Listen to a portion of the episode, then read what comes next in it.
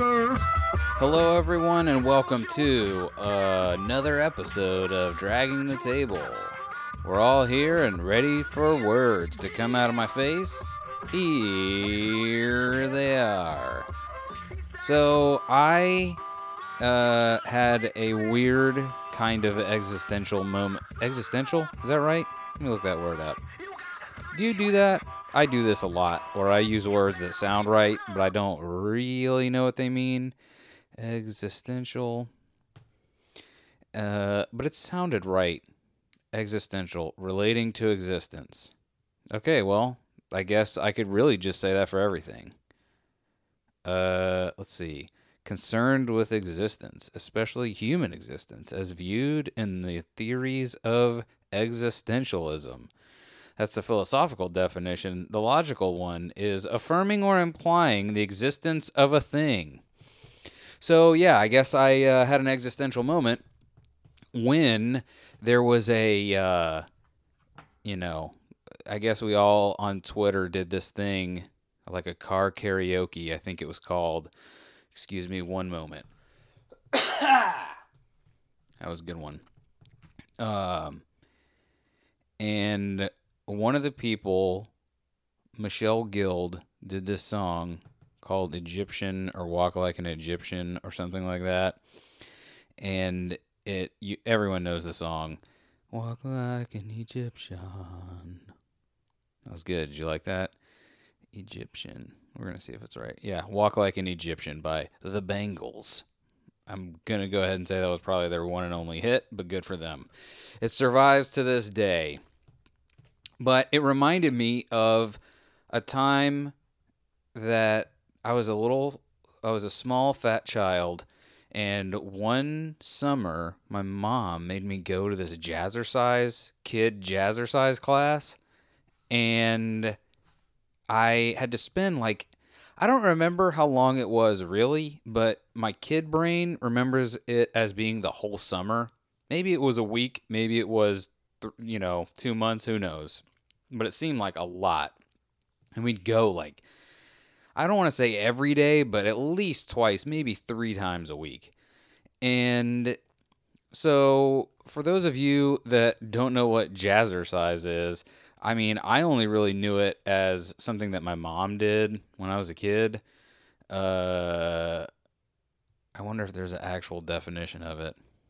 No, but it still exists. Look at that, jazzercise, only 16 miles from me. Aerobic and exercise, dance, fitness, blam. There it is. So I guess it was like during the whole. What was that guy? What was that little guy everybody loves? Richard Simmons. I guess that was like most likely, I don't know for sure, probably spawned off the Richard Simmons craze that happened for a while. And uh, so I spent all this time learning this, I don't know, what do you call it? A skit, a, a, a routine. I spent all this time learning this routine. And uh, I don't know if you've ever tried to learn a dance before, but I remember this very, very vividly because I remember thinking in my head, like, man, I am getting good at this. Like, these moves are coming naturally to me. Like, I am just, I think I'm killing this. And people would say, like, oh, you're doing great. Like, no one would really give me much direction. I now realize it's just because I was a child and they were just trying to get me to do something as a little fat kid. Like, hey man, you're moving, fatty. Good job. You finally did it. You decided to get off the couch. So we spend all this time learning this routine. And then this is all for the end, which is when all the parents show up and uh, you dance the whole group dances their dance in front of the parents, and everyone cheers and goes, You did it. You lost at least a pound or two. Congrats. And so we freaking get to this last routine, and I am like in the zone. Like, if it was a movie, like the camera would be like panning around me, and it would just, I would have this serious face on. Like, my fist would be down, and my head would be looking like my one arm, I imagine, like being pointed towards the ground and I'm just looking straight down and then bong, and then my head just shoots up, and then we're just dancing. Oh yeah, you see the whole routine. It's amazing. It's like the coolest, craziest dance you've ever seen. You're like, how did kids? Like I know this is a movie, but how did they get kids to learn how to dance like this? This is amazing. And the thing is done, and we're all out of breath, and we're like, ah, and we're looking and just erupting, erupting in clapping, applause People are whistling. They're carrying us off. They can't believe it. The camera, of course, is focusing on me because this is my movie. They pick me up first. They carry me off first because they're like, "You're clearly the greatest ever." And we, it, it was just, it was great. I couldn't believe that I did this. And I remember my mom telling me like, "Oh, you did so great. Oh my god, it looks so good." And I was like, "Of course it did, you idiot." Weren't you looking? You saw what I did. I mastered dance in one summer. And little little little did I know that that was being recorded. There was a video recording of it, and I think it was like sponsored by the the jazzercise group that was doing it. So, you know, after they made copies of this VHS tape, which I do not have anymore. Like if I had, I say anymore, I probably threw it away as soon as I saw it, because I that video showed up and I watched it. And can I tell you something? Everything happened exactly how I told you, except for me. I was not on time. I was doing wrong moves. I was doing all. I was doing another dance there was some other dance that I had learned that I was just doing. Like it wasn't even similar. That was I couldn't believe it. I watched it in horror. I remember being horrified by this. By the way, I remember all of this now. Like for some reason, hearing that song "Walk Like an Egyptian" be sung that day just like shook loose all of those uh, memories of that. And today, it all coalesced into me realizing like, oh, I first of all, I definitely had a parent that would have totally if American Idol had existed back then, they would have put me on American Idol, knowing good and damn well I cannot sing, and they would be like, "You could do it, baby." And I would go and sing in front of them, and they would be like, What are you doing, dog? Dog, what are you doing? Simon just over there, just face in his hand, just like I can't, I can't believe it. In my dumb face over there, just looking like killed it, killed it. Somehow I never listened to a recording of my own voice before, so I'm gonna watch this later and confirm that I killed it. That's the kind of parent that I had. And I realized something all it just washed over me today. I was like, oh, that's why I don't believe anyone when they're like, hey, you did good. I'm like, oh, yeah, you're lying. You're a liar. Because if I go and take a look at what I did, I'm going to find the truth, which is that it wasn't good. And you are trying to spare my feelings, which is going to make that crash down to earth hurt a little more because I, even though I don't want to believe you, of course I want to believe you. Not to say that anything I do is good or great or amazing, but it was a little insight that I didn't plan on getting. Uh, and I think it was good. I think it's good to have those revelations or at least just lean into them because uh, I don't know. Maybe I should, at this point in my life, I should be a little more cognizant of who I am, but I'm really just not like I let myself be defined by so many other things that weren't just my own brain for so long that it's weird. It's almost like it's almost like I finally realized a few years ago that I can be a person and not a thing that, you know, people think that I can or should be. And it's I don't know. On one hand, it's sad because if I was hearing someone else say this, I would be like, "Oh no." But also, I would be encouraged, I think. I hope. Maybe that's just me not wanting to feel bad about it, but I just, ooh, it's yikes. So yeah, I, I don't know. It's good.